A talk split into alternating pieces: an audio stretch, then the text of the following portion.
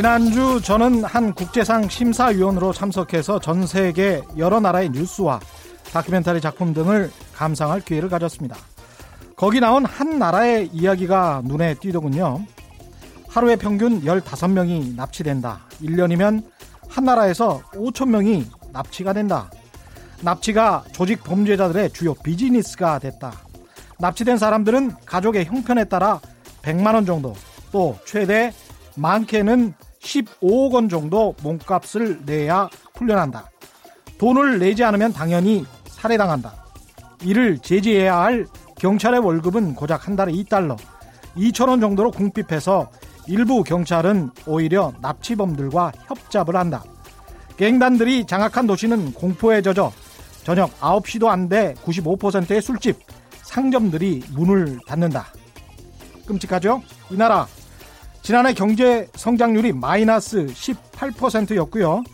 사실상 무정부 상태에서 식량난, 고물가에 지친 수십만 명의 난민들이 이웃 나라로 피신하고 있습니다. 이 나라 남미에 있는 베네수엘라인데요. 요즘 우리나라 언론, 정치인들도 이 나라를 많이 거론합니다. 한국이 이 나라처럼 되어가고 있다고 일부 말하는 사람들이 있습니다. 한국이 베네수엘라처럼 되고 있다고요? 올해 아무리 못해도 2% 안팎의 경제성장률, 디플레이션이 걱정될 정도의 안정된 물가, 세계 최고 수준의 치안, 그렇게 수출이 급락했다고 하는데도 올 상반기 20조 원 정도의 무역 흑자를 기록한 400조 원 정도의 외환 보유고를 자랑하는 한국을 세계 최빈국 중 하나이자 사실상 무정부 상태인 나라와 비교하는 게 타당한가요? 그럼 전혀 타당하지 않은데도 일부 언론 정치인들이 계속 이런 주장을 펼치는 이유, 의도, 그건 뭘까요? 설마 그렇게 돼야 그렇게 되는 것처럼 선동하고 그렇게 사람들이 믿어야 내가 정권을 잡을 수 있다, 내 편이 정권을 잡을 수 있다, 그렇게 생각하는 것은 아니겠죠? 그렇지는 않으리라 믿습니다. 여러분도 대한민국 국민이지 않습니까? 안녕하십니까? 세상에 이익이 되는 방송 최경령의 경제쇼 출발합니다. 오늘의 경제 퀴즈입니다. 최근 일본의 반도체 소재 수출 규제가 일파만파 커지고 있습니다. 이번에 아베 총리가 우리나라를 대상으로 반도체 소재에 대해서 규제에 나선 배경 중에 하나로 이거 정치적 이유가 거론되고 있죠. 특히 2주 앞으로 다가온 이 선거입니다.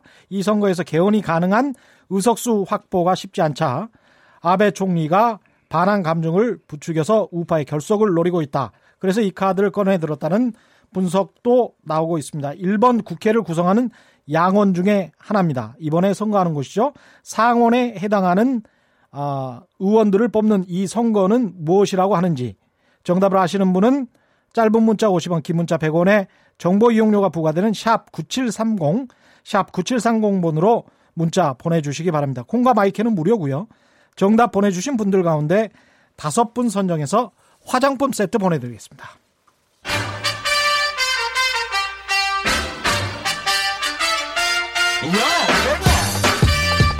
최경영이 원하는 건 오직 정의. 경제 정의를 향해 여러 걸음 깊이 들어갑니다. 최경영의 경제쇼. 투자와 경제 흐름을 적확하게 분석하고 알기 쉽게 해설해주는 원포인트 경제 레슨 시간입니다. 오늘도 이종우 이코노미스트 스튜디오에 나오셨습니다. 안녕하세요. 예, 안녕하십니까. 그리고 오늘은 특별히 최경영의 경제쇼에 활력을 불어넣어줄 보조 MC 한번 모셨습니다. 크서방으로 유명하신 분이죠. 아, 네, 크스방으로 아는 분들이 많더라고요. 미국에서 온 방송인 크리스 존슨 씨 나오셨습니다. 안녕하세요. 네, 반갑습니다. 크스방은 어떻게 해서 생긴 돌병인가요? 크스방은요, 예. 자연스럽게 장가가면서 그냥 그쪽 그 처가댁에서 발음을 크서방은 이렇게 해야 되는 겁니까? 크서방 이렇게 해도 되죠? 크서방. 예. 크서방. 예. 알았어. 발음하시면 되고요. 예. 네. 반갑습니다. 경제쇼 나오니까 예. 영광이고요. 예. 아까 그 우리 전문가랑 얘기하고 있는데 예. 그 국적이 다르지만 같은 예. 동네에서 예. 오랫동안 사셨다고 하더라고요. 예. 우리 종암동. 아, 종암동에서? 네. 성북구 종암동에서? 맞습니다. 예, 성북구 종암동 주민들끼리 인사하십시오. 네, 감사합니다. 안녕하세요. 안녕하세요. 예. 네. 몇 년도 사셨죠? 제가 초등학교 들어가기 전서부터 대학교를 나올 때까지니까 25년 정도 살았고요. 고향이시네, 거기가. 예, 네. 한국에는 본적 이런 거 있는데요. 네네. 제 본적이 그 종암동으로 되어 있습니다. 그러니까 이제 할아버지 할머니 때도 종암동에서 사셨다는 이야기죠. 아, 그래요? 예. 네. 한참 뭐. 예, 한참 오래. 주민 선배님. 예. 예, 동네 선배님. 몇 년 사셨어요? 저는 한 6년밖에 안 살았어요. 6년? 아유, 오래 사셨습니다. 그래도. 그 정도면. 종암동이면. 외국 사람 치고는 오래 산 편이죠. 저도 그쪽에서 학교를 다녀서 그쪽 분위기 잘 알고 있습니다. 아, 예, 고려대. 예. 참 훌륭하신 분. 예. 훌륭하지는 않습니다. 영광입니다. 오늘 주제는 뭔가요, 이종희 이코노미스트? 예, 오늘 주제는 지금 시장은입니다. 지금 시장은? 예, 근데 여기에서 시장이 뭐, 물건을 사는 시장이 아니라 투자 시장을 말씀드리는 건데요. 부동산도 있고 뭐 주식도 있고 그다음에 뭐 채권도 있고 금도 있고 이런 것 있지 않습니까? 이게 모든 아무튼 투자할 수 있는 대상이 거래되는 시장. 그 시장은 지금 어떤가 하는 게 지금 오늘의 주제입니다. 예, 시장은 우리가 항상 그 와치를 하는 이렇게 늘 주목하는 대상이어서 시장보다는 오늘은 지금이라는 이 시점, 그렇죠. 이 시점에 특별히 주목하시는 것 같습니다. 예, 특히 지금이라고 하는 시점에 굉장히 주목을 하는데요. 지금이라고 하는 시점에 주목하는 이유는 그동안에 이게 모든 가격이라고 하는 것이 일종의 어떻게 생각하면 가격의 체계라는 것이 있지 않습니까? 근데 그 체계나 이런 것들이 지금 상당히 혼란한 상태에 있기 때문에 이게 과연 앞으로 어떤 결과를 만들어낼 건가 하는 거에 대한 의문이 있기 때문에 그러는데요. 한번 잠깐 좀 말씀을 드리게 되면요. 체계가 혼란하다라고 하셨습니다. 그러니까 국제적으로 보면 우리가 안전한 자산이다라고 얘기하는 금이나 또는 채권 이런 게 안전한 자산이잖아요. 이거 가격 올라가고 있고요. 그죠? 그다음에 또 변동이 굉장히 심해서 투자 수익을 이렇게 뭐 많이 봐야 되겠다라고 해서 그 투자하는 그 변동이 심한 시장 있지 않습니까? 그게 이제 대표적인 게 주식인데 그게 동시에 올라가고 있어요. 국제적으로는 안전 자산과 투자 자산이 한꺼번에 다 올라가는 거죠. 다 올라가고 있다. 굉장히 좋은 거 아닌가요? 그러니까 원래는 어떤 한쪽이 올라가게 되면 한쪽이 좀 진정이 되거나 그런 형태가 되죠. 왜냐하면 가격이 많이 올라가면 우리가 그냥 생각하면 이제 이 변동이 심한 자산 쪽으로 가기 때문에 안전한 자산 쪽으로는 돈이 빠져서 버리는 형태가 되거든요. 그러니까 그쪽은 가격이 떨어지고 이쪽은 올라가고 이런 형태가 돼야 되는데 지금은 두 개가 다 올라가는 형태니까 이상한데. 예, 그러니까 이제 체계가 굉장히 희한한 형태다라고 봐야 될 것 같고요. 이상 현상이다. 시스템이 이상한 것 같다. 그렇죠. 그다음에 주식 시장으로 보면요. 오늘도 우리나라 주식 시장이 46포인트 하락했잖아요. 많이 떨어졌더라고요. 예, 한국 시장은 계속해서 하락하고 있고요. 대신에 미국 시장은 지난주 목요일까지도 사상 최고치였습니다. 그러니까 호황이에요. 예, 원래 2000년서부터 우리 시장하고 선진국 시장이 같이 움직이는 것이 일반적인 형태였는데 지금은 정반대 형태로 움직이고 있으니까 그것도 굉장히 불균형한 거죠. 예, 그다음에 또 채권 금리 이런 거를 보면 금리는 또 굉장히 많이 내려가고 있어요. 그래서 미국은 경제가 좋다라고 하는데 왜 이렇게 금리가 내려가고 있을까라고 하는 부분들이 있고 그다음에 최근에 부동산에서 보면 이제 서울의 제일 처음에 재건축에서부터 시작했던 상승이 드디어 서울 전역으로 퍼졌다. 뭐 이런 얘기 하지 않습니까? 도대체 경제가 나쁜 상태에서 어떻게 부동산이 계속 올라갈 수 있는 건지 이런 것들에 대한 의문이 있는 가운데서 지금 이런 그 가격 체계 이런 것들이 막 이렇게 꼬여가고 있는 상태이기 때문에요. 이 부분들을 한 번씩은 좀 짚어봐야 될 필요가 있다. 하나하나씩 정리를 해보면 안전자산과 투자자산은 반대의 성향을 보였는데 그 이상하게 같이 올라가고 있다. 그다음에 미국 주식시장과 한국 주식시장은 동좌 현상이 그래도 꽤 있었는데 전혀 그렇지가 않다. 그렇죠. 그다음에 채권 같은 경우도 경제가 좋은데 어떻게 금리가 계속 이렇게 떨어질 수 있느냐. 그다음에 부동산 같은 경우는 경제가 안 좋은 상태인데 왜 다시 올라간다고 하지? 뭐 이런 의문점을 던져주셨고요. 그렇죠. 집값이 좀 떨어져야 우리 집도 마련하고 할 텐데 아직까지 그렇게 좋은 소식 못 들었네요. 그렇죠. 그 서방 같은 경우는 지금 미국 주식시장의 호황이라는데 좀 투자해서 돈 좀 버셨어요? 미국 시장에서요? 조금 벌었어요. 조금. 그러셨군요. 저는 사실 어릴 때부터 부럽습니다. 충분히 잘 보실 텐데. 그래요. 저는 어릴 때부터 외할머니 제시로 투자 좀 종종 했어요. 아, 네. 외할머니가 권유를 하셨어요? 권유도 하셨고, 예. 돈 조금 내주셨고, 저는 그때 초등학생이었으니까. 초등학생이었는데. 네, 외할머니 29년생이기 때문에. 29년생이세요? 네. 그럼 90세가 넘으셨네, 우리나라 나이로, 한국 나이로. 아, 넘으셨죠. 그렇죠. 야. 아직 정정하시고, 아직도 주식시장에서 투자하고 계시더라고요. 물론 안전적으로 하지만, 그 외할머니 덕분에 저는 아직까지 그 투자에 대한 관심도 많고요. 근데 그 90 넘으신 외할머니께서 네. 주식시장을 굉장히 좀 긍정적으로 보고 네. 여기에서 뭐 투기한다고 우리나라 사람들 같은 경우에 주식시장을 좀 부정적으로 보는 분들도 꽤 있거든요. 아 그래요? 예, 근데 그런 생각은 전혀 없나 보죠. 외할머니 항상 저에게 항상 하셨던 말씀이 네. 크리스 너 적금 하다가 나이 들어서 아이 밥값도 내지도 못한다. 적금하다 네. 은행에 적금하면 이 물가 상승률 따라가지 못하기 때문에 투자 기본적으로 투자를 해야 나중에 노후에 이렇게 손자한테 용돈도 주고 네.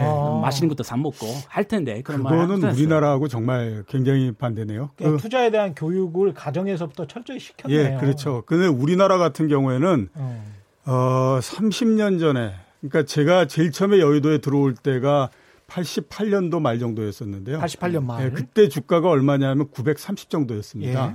지금이 2000포인트 조금 되니까요. 예. 31년 이 사이에 2배 조금 된 거잖아요. 그거를 그렇죠. 복리로 따지면 연 평균으로 2.1% 정도씩 올라간 거거든요. 근데 생각해 보면요. 굉장히 낮아요. 그 당시에 저 은행의 정기예금 금리가 얼마였냐면 15% 정도였어요. 맞습니다. 예, 예, 예. 그러니까 이게 너무 많은 차이가 나기 때문에 우리나라 사람들이 주식이나 이런 거에 대해서 굉장히 별로 그렇게 선호하지 않는 이유가 너무 오랜 시간 동안에 걸쳐서 이 수익이 안 나다 보니까 다른 데에 비해서 안 나다 보니까 믿음이 굉장히 약해질 수밖에 없는 그런 거라고 봐야 되죠. 그래도 뭐 그렇죠. 펀드나 채권 정도면 그나마 되게 안전하지 않습니까? 그런 생각들을 많이 했었는데요. 그래서 펀드를 주식시장이 좋을 때마다 많이 했었는데 결과적으로 보면 원래 이게 돈이 들어오는 것이 주가가 한참 오른 다음에 들어오거든요. 그 사람들이 그러니까 많은 돈이 들어왔던 것이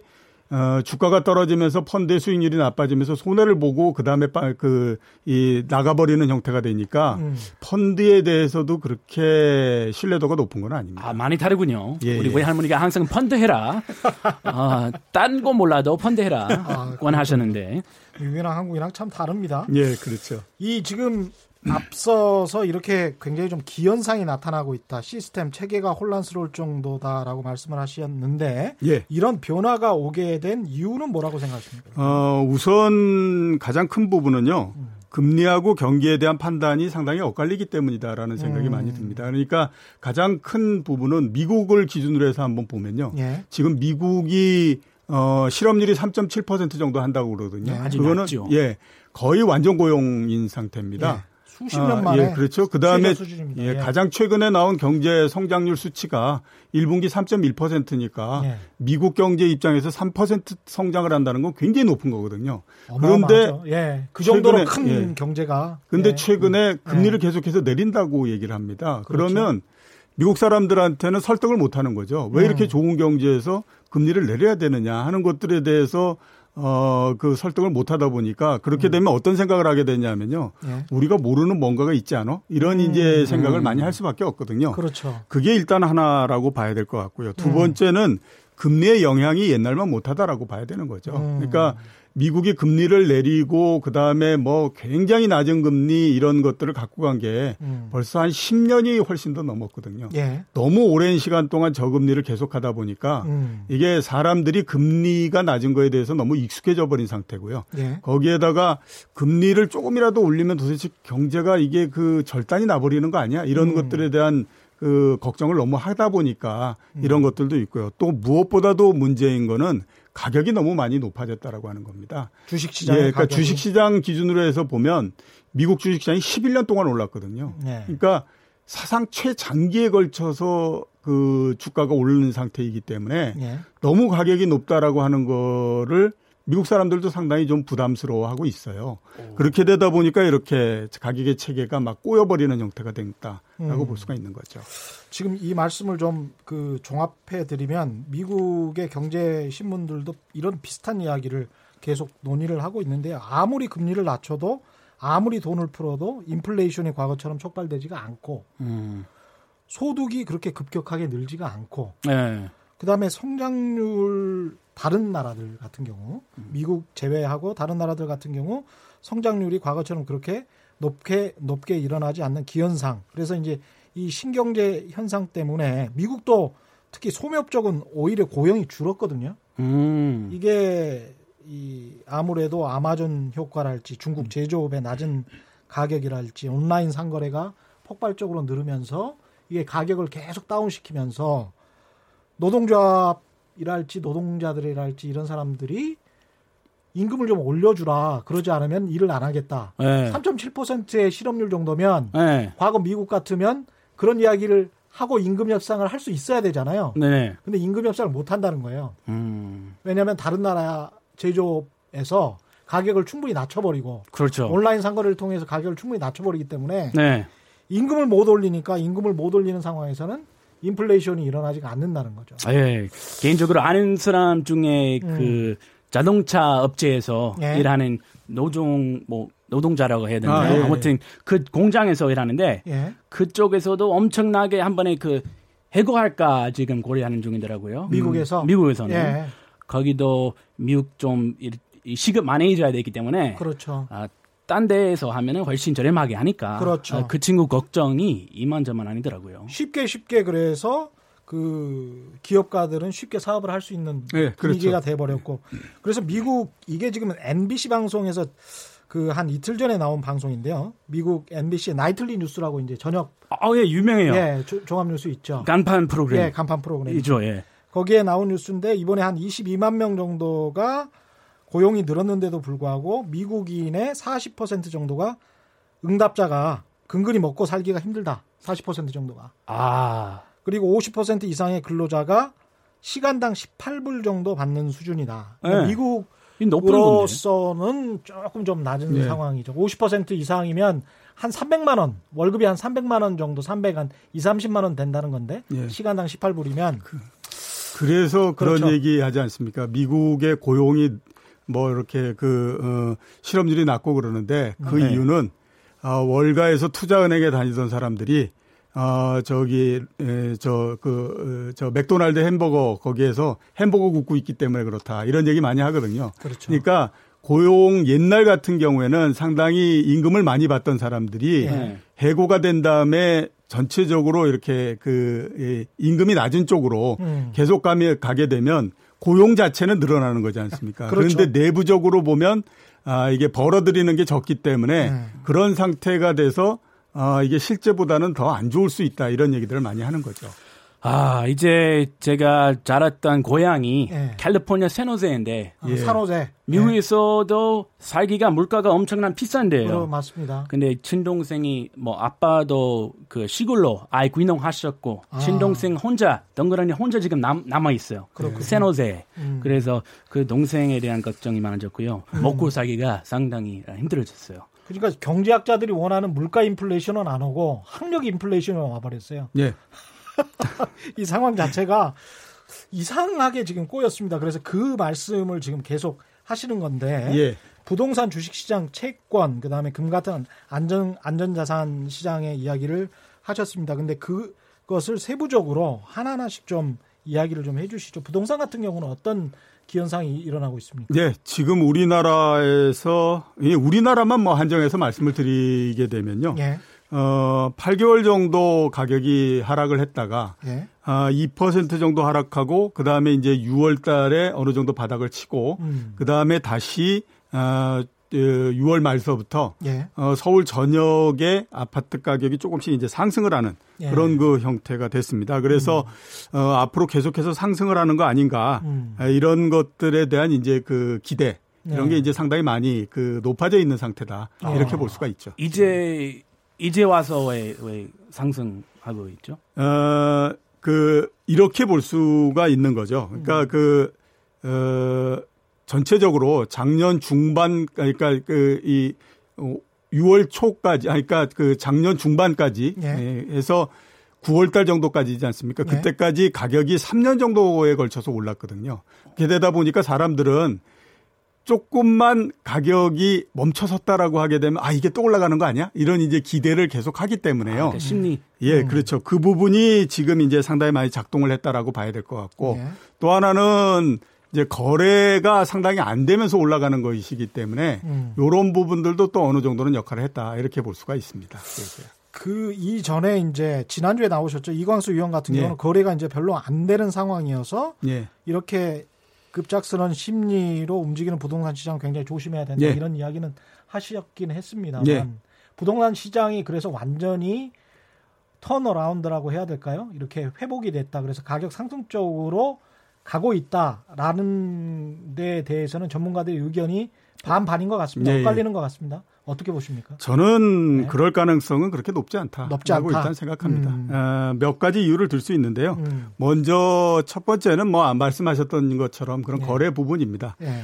6월 달에 서울 전체의 아파트가 1,103채 거래가 됐거든요. 네. 그러니까 작년 8월 달이 14,965채가 거래됐기 때문에 그러니까 작년 8월 달에 비해서는 7% 정도 됩니다. 근데 3분의 1 수준이에요. 예, 그렇죠. 엄청난 차이네요. 근데 1,103채가 거래됐다라고 하면 우리가 감이 잘 안 오잖아요. 그렇죠. 그래서 그거를 이렇게 한번 보죠. 지금 서울에 예. 종암동 이런 것처럼 동이 몇 개냐 하면 네. 522개 동이 있습니다. 아, 예. 그걸 한번 나눠보면요. 네. 한 동에서 6월 한 달에 아파트 2채가 거래가 됐다라는 거예요. 아, 2채만. 예, 예. 그러니까 거의 거래가 없었다라고 볼 수가 있지 않습니까? 거의 없군요. 그런 상태가 되면 그 급매물 한번 나오면 가격 굉장히 내려가는 거고요. 네. 급매물 한번 해소되면 그다음에 굉장히 많이 올라가는 거고 그러네. 이런 형태가 되는 거거든요. 이걸 가격이라고 시장 가격이라고 말하기가 좀 힘든 네, 상황이거든요. 그렇죠. 그런 네. 상태이기 때문에 이게 이제 뭐 정확한 가격이냐 이런 것들에 대해서는 얘기가 나올 수밖에 없고요. 그다음에 또 하나 지금은 어떻게 생각하면 기대가 조정되는 상태인데요. 네. 원래 가격이 붙어 있는 것 모두는 가격이 네. 떨어질 때 일직선으로 떨어지지 않습니다. 네. 한번 떨어졌다가 쉬었다가 다시 내려갔다가 뭐 이런 과정을 겪는데 만약에 부동산 가격이 6월 달 정도서부터 올라가고 뭐 이렇게 한다라면 예. 그 전에 8개월 동안 상승했던 건 1차 떨어졌던 건 1차 하락이고 예. 혹시 2차 하락이 있을 수 있는데 만약에 2차 하락이 있다라고 하면 2차 하락이 1차 하락보다 훨씬 무섭다라고 하는 거죠. 이런 그 전례가 있는데요. 금융위기 이전 우리가 그 가격 많이 올라갔지 않습니까? 그렇죠. 그래서 그 당시에 난리가 아니었던 거였는데 예. 그때 집값이 피크를 언제 쳤냐 하면 2006년도 12월 달에 쳤습니다. 아, 그랬군요. 예, 그리고 예. 8개월 동안 대략 한 2.2% 정도 떨어졌고요. 예. 다시 올라가서 거의 그거를 회복을 했어요. 그리고 나서 금융위기가 나가지고 막 오르가락 내리락 했다가 예. 그다음에 진짜로 떨어지기 시작한 건 금융위기에서 모두 다 벗어나고 난 2010년도서부터거든요. 맞습니다. 예. 예. 그때에서부터 3년 동안에 걸쳐서 얼마나 정도 떨어졌냐면 강남 지역의 아파트가 평균적으로 10% 정도씩 떨어졌어요. 맞습니다. 예. 그러면 평균 10%가 떨어지면요. 개별 아파트별로는 거의 30%씩 막 떨어지고 이러거든요. 맞습니다. 예. 호가별로 가면. 예. 그런 건데 지금 이번이 과연 그럼 두 번째 하락이 올 거냐. 제가 생각했을 때는 안 올 확률보다는 올 확률이 상당히 높다. 예. 이렇게 볼 수가 있는 거죠. 아, 제가 가장 의미심장하네요. 예. 아, 그냥 궁금한 건 예. 지금은 물론 강남 집 한 채 정도 있으면 좋겠는데요. 지금은 현재 상황으로서는 불가능하니까 예. 부동산 말고 그냥 일반 주식. 예, 예. 아, 지금 우리 조그만 자금이 있기 때문에. 예, 예, 예. 아, 한국 그 상황이 좀 안 좋더라고요. 예. 그래서 조금 이렇게 분산해가지고 예. 해외로 조금 큰 나라로 가야 되는지 아니면 미국으로 가야 될지 예. 아니면 요새 뜨고 있는 뭐 베트남이나 예, 인도 같은 예. 나라 가야 될지 예, 예. 그 비율도 어느 정도 될지 예, 예. 아, 제가 이 자리 빌려서 전문께 예, 해외 주식 투자, 직접 투자를 여쭤보시는 거죠? 네. 그렇죠. 이 대답을 좀 하시기 전에 예. 저희가 지금 또 경제 퀴즈는 한 번 더 내드려야 되니까 아, 예, 좋습니다. 예, 한 번 더 내드리고 말씀 들어보겠습니다. 오늘의 돌발 경제 퀴즈입니다. 최근 일본의 반도체 소재 수출 규제 문제가 일파만파 커지고 있죠. 이번에 아베 총리가 우리나라를 대상으로 반도체 소재에 대해서 규제에 나선 배경 중 하나로 정치적 이유가 거론되고 있습니다. 특히 두 주 앞으로 다가온 이 선거에서 개헌이 가능한 의석수 확보가 쉽지 않자 아베 총리가 반한 감정을 부추기기 위해서 이 카드를 꺼내 들었다는 분석이 나오고 있습니다. 일본 국회를 구성하는 양원 중에 하나로 상원에 해당하는 의원들을 뽑는 이 선거는 무엇이라고 하는지 정답을 아시는 분은 짧은 문자 50원, 긴 문자 100원에 정보 이용료가 부과되는 샵 9730번으로 문자 보내주시기 바랍니다. 콩과 마이크는 무료고요. 정답 보내주신 분들 가운데 5분 선정해서 화장품 세트 보내드리겠습니다. 진실탐사 엔터테이너 있는 대로 다 까 최경영 기자의 경제쇼 주말판. 한 주간의 경제 이슈를 완전 재미있게 풀어드립니다. 7월 13일 토요일에 찾아갈게요. 기다려요. 완전 재미있으시죠? 최경영의 경제쇼. 아, 힐링이 돼요. 힐링이 되죠. 네. 예. 최경영의 경제쇼 많이 들어주이소. 예. 유튜브 팟빵 파티로도 예, 들으실 수 있으니까요. 많이 시청, 청취해 주시기 바랍니다. 지난주에는 출연자들이 네. 전부 양심적인 사람만 출연한다고 해서 네. 그러시더니. 아, 계속 선전을 해야죠, 우리가. 예. 아, 예. 예. 주식시장 같은 경우 지금 이야기 예. 하셨는데 특히 해외 주식시장 물어보셨어요. 예. 어떠십니까? 그러니까 뭐 가장 큰 해외 시장이 역시 네. 이제 미국하고 네. 그다음에 뭐 유럽 시장 뭐 이런 데지 않습니까? 접근하기도 가장 쉽고요. 제 생각으로는 지금은 좀 안 하셨으면 좋겠다라는 생각이 들고요. 안 했으면 좋겠다. 예, 예. 그다음에 하고 있는 것도 좀 줄였으면 좋겠다라는 생각이 듭니다. 미국 사람도요? 예. 그렇죠. 이게 왜 그러냐면 다른 것보다도 앞에서 제가 말씀드렸던 것처럼요. 미국 시장은 11년째 올랐습니다. 주가 굉장히 많이 상승을 했고요. 네. 사상 가장 최장기에 걸쳐서 지금 오른 그 상태거든요. 근데 그 지금 정도의 주가가 된 게 언제냐면요. 작년 초에 됐습니다. 그러니까 거의 한 1년 반에 걸쳐서 옆으로 지금 이렇게 가고 있는 상태인데 그 얘기는 과거하고 다르게 미국도 전체적으로 아무튼 이 그 주가가 높은 거 이 부분에 대해서 굉장한 부담을 느끼고 있기 때문에 이거를 어지간해서는 지금 뚫고 가지 못하고 있는 상태다라고 봐야 될 것 같거든요. 그러니까 그 세상에서 제일 큰 악재는 뭐냐면요. 그 어떤 것보다도 가격이 높다라고 하는 것이 가장 큰 악재입니다. 네. 그래서 이게 만약에 한번 흔들리기 시작하면요. 굉장히 큰 폭으로 많이 떨어질 가능성이 있기 때문에 이런 부분들을 한번 조심을 하셔야 된다라는 생각이 들어요. 그래서 뭐 미국 말고 그 좀 다른 제가 예. 고려하고 있는 나라들, 그 신흥 국가들이나 앞에서 말씀하셨던 게 이제 뭐 중국도 있고 특히 베트남 뭐 이런 얘기 많이 하시잖아요. 인도, 베트남 경제에 대해서. 우리가 확신할 수 있습니까? 그다음에 베트남 경제에 대해서 우리가 굉장히 잘 많이 알고 있을까요? 전문가시니까 또 우리보다 더 많이 알 것 같아요. 그러니까 이렇게 말씀을 드릴 수 있을 것 같은데요. 미국이 해외 투자를 개인들이 하고 한 것이 굉장히 오랜 시간 전서부터입니다. 그러니까 뭐 지금서부터 따지면 거의 7, 80년 전서부터 해외 투자를 하고 했었거든요. 네. 자, 그때서부터 한번 보시게 되면요. 신흥국의 경제 성장률이 선진국보다 높다라고 하는 것은 전부 다 알려져 있는 거잖아요. 그렇죠. 그렇게 되면 미국의 많은 투자자들이 신흥국 쪽에 많은 펀드나 이런 쪽에 투자를 하고 했을 거지 않습니까? 네. 남미든 아시아든 이렇게 했을 텐데 주류는 그게 아니고요. 그 해외 특히 신흥국에 투자하는 그 펀드나 이런 것들은 극히 소수거든요.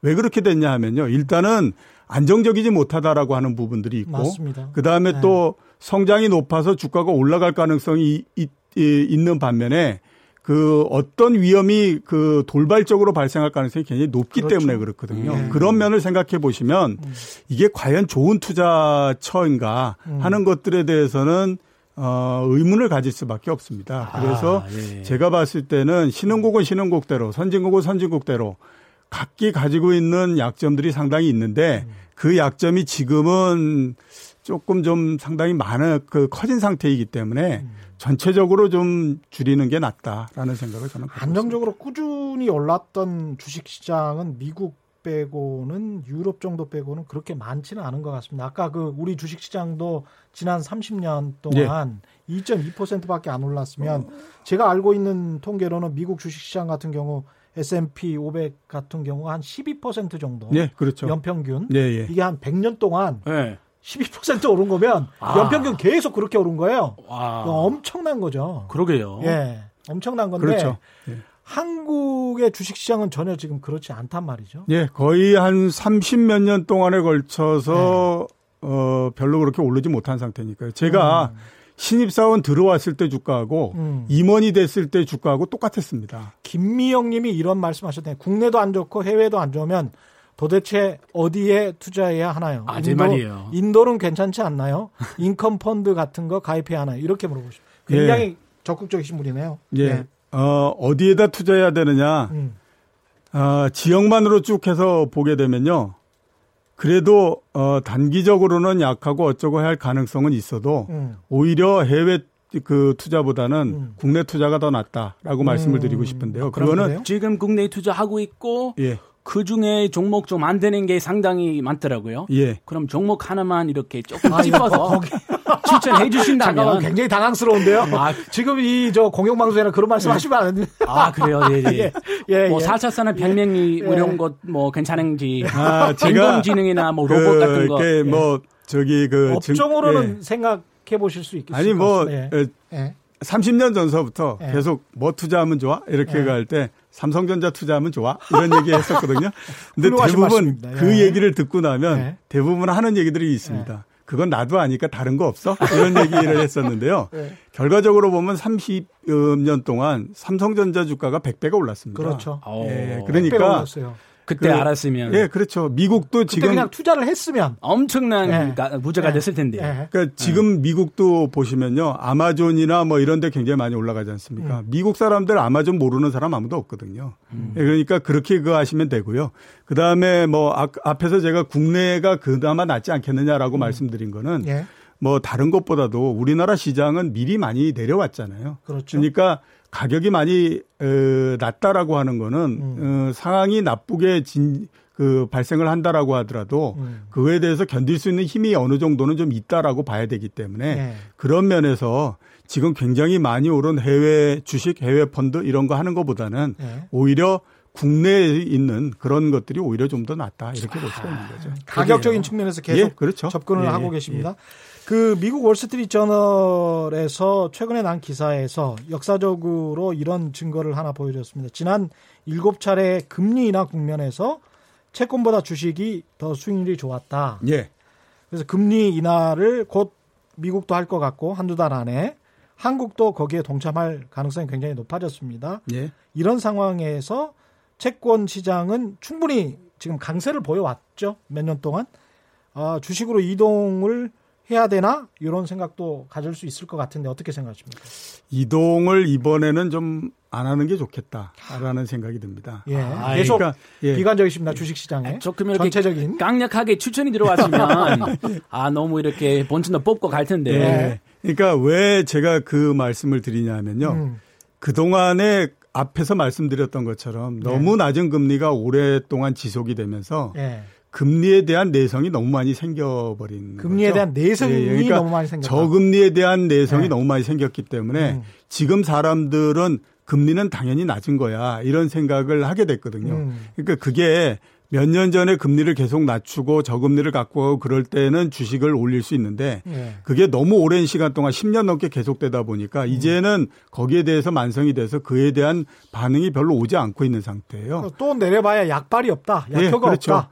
그런데다가 지금 어떤 생각을 하게 되냐면요. 유럽 같은 경우에는 굉장히 낮은 금리인데도 여기에서 돈을 더 풀고 어쩌고 뭐 이렇게 해야 된다라고 하니까 그러면 도대체 앞으로 어떻게 해야 되는 거냐.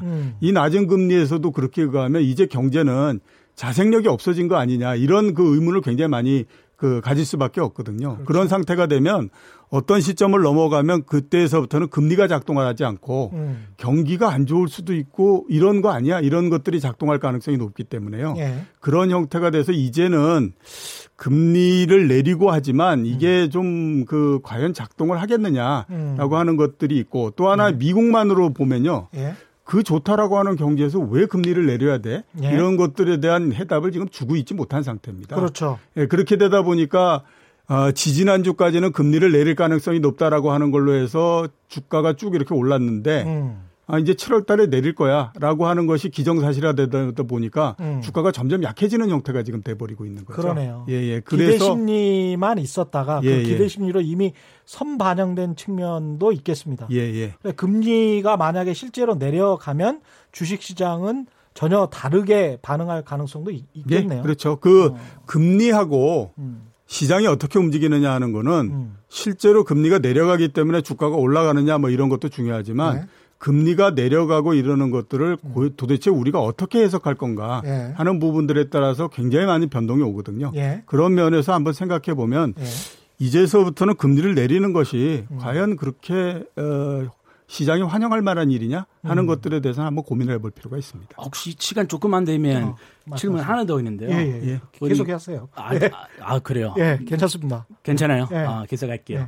저 아내가 원래 그 적금 같은 거, 예. 적금 같은 거 원래 이 물가 상승률 못 따라가니까 예. 우리 외할머니 말씀하신 것처럼 예. 절대 하지 말라 아예 안 하고 있는데 은행 적금 같은 것은 그 절대 예. 안 하는데 요새 하도 이 경제 좀 안 좋다 보니 예. 이렇게 분산 개념으로 적금 한 2개 정도 이 분산하면 조금 더 안전적이지 않을까 제가 그렇게 얘기하고 있는데 예. 혹시 조금 지금 카톡으로 설마 받으신 거예요 질문을? 아니, 지금은 실시간으로 질문이 왔어요. 예. 예. 진짜로? 바로 눈치채셨군요. 예. 예. 집에서 그냥 바로 질문한 거를 예. 아내가 집에서 여기 예. 저 영상 보고 있다고. 영상 보고 있다고? 네, 노트브 지금 라이브로 나오고 있다고. 야, 질문 하나 한다. 꼼짝 못 하시는구나. 그, 진짜 예. 그렇네요. 예, 제가 꼭 답변 얻어보고 예, 집으로 가도록. 예. 이렇게 한번 생각해 보면 간데요. 2000년서부터 금리가 굉장히 우리가 낮아졌다고 얘기하잖아요. 예. 그때에 뭐 아무튼 한 자릿수 금리로 들어오고 그다음에 계속 낮아져서 막 이렇게 그랬는데요. 예. 2000년서부터 따져도요.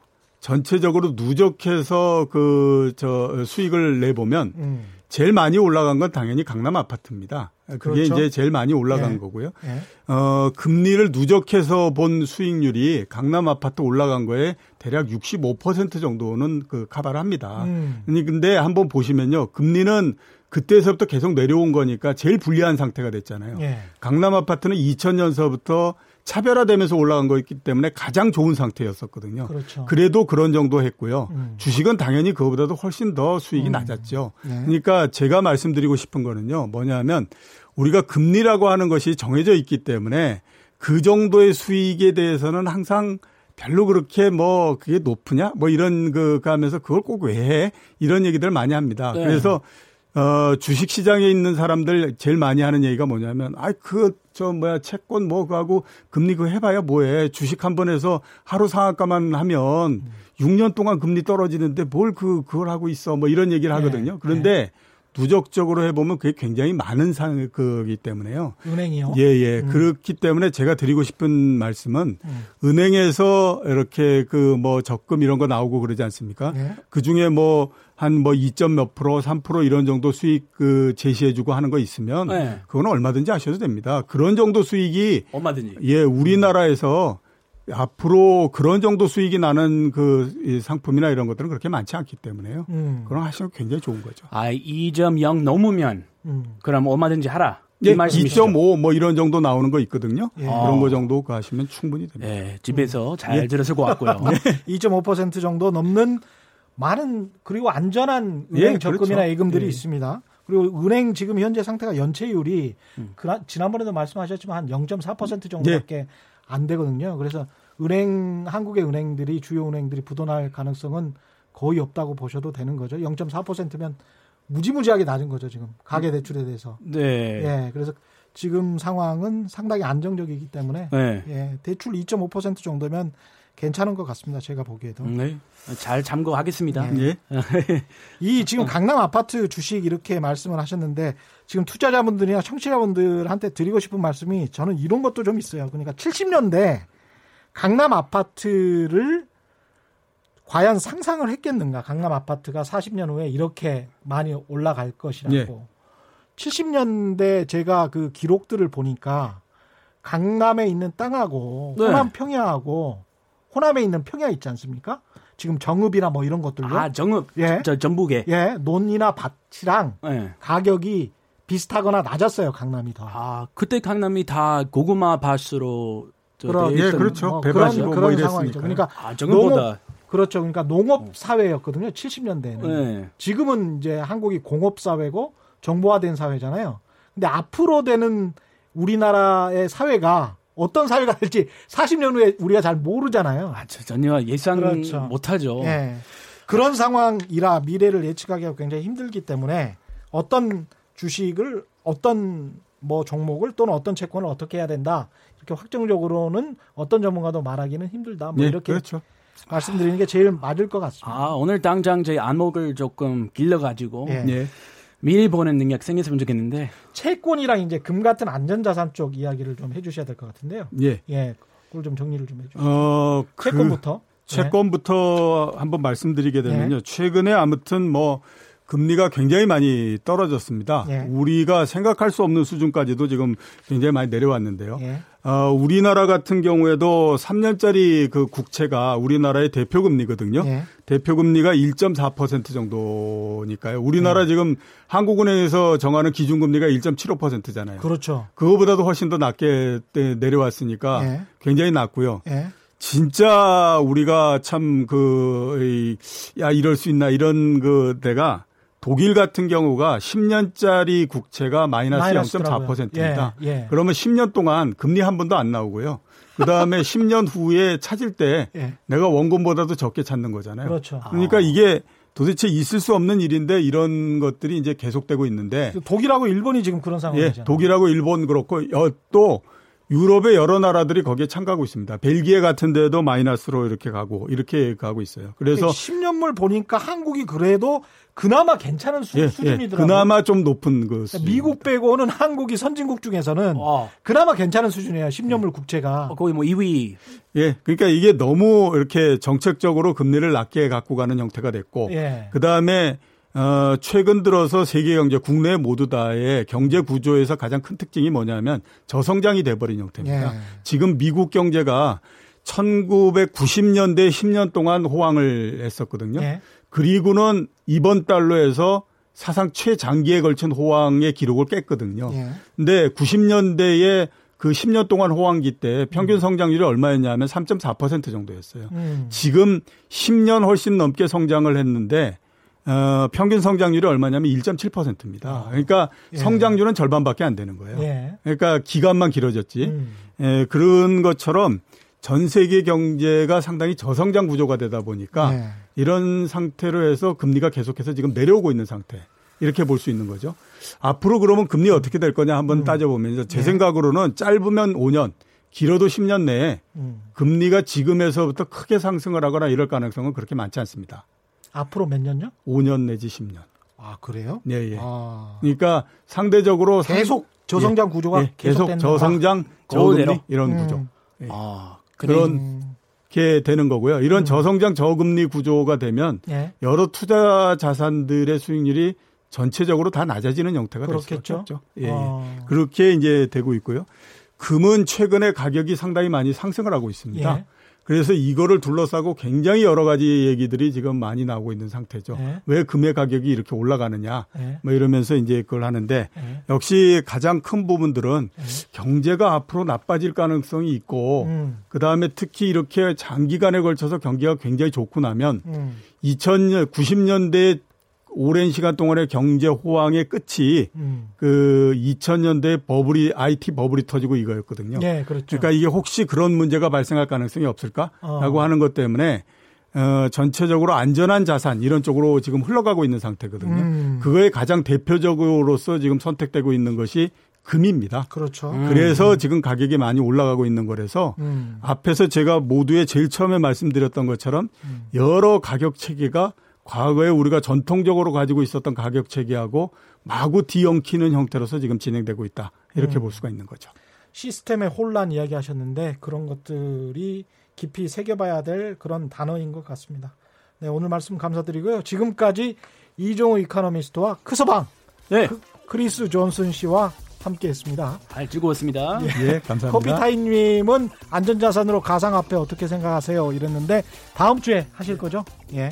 다음 주 기대해 주시고요. 돌발 경제 퀴즈 정답은 참의원 선거였고요. 예, 저는 KBS 최경영 기자였고 내일 4시 10분에 다시 찾아뵙겠습니다. 지금까지 세상에 이익이 되는 방송 최경영의 경제쇼였습니다. 고맙습니다.